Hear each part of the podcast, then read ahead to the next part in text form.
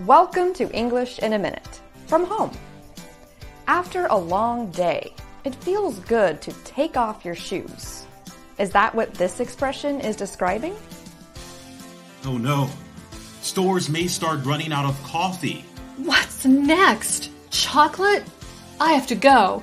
Anna, where are you going? I'm not waiting for the other shoe to drop, Jonathan. I'm going to the store right now. Imagine you live below a really loud neighbor.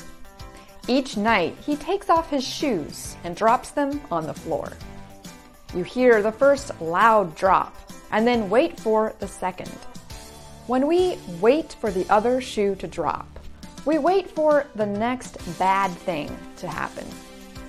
And that's English in a minute.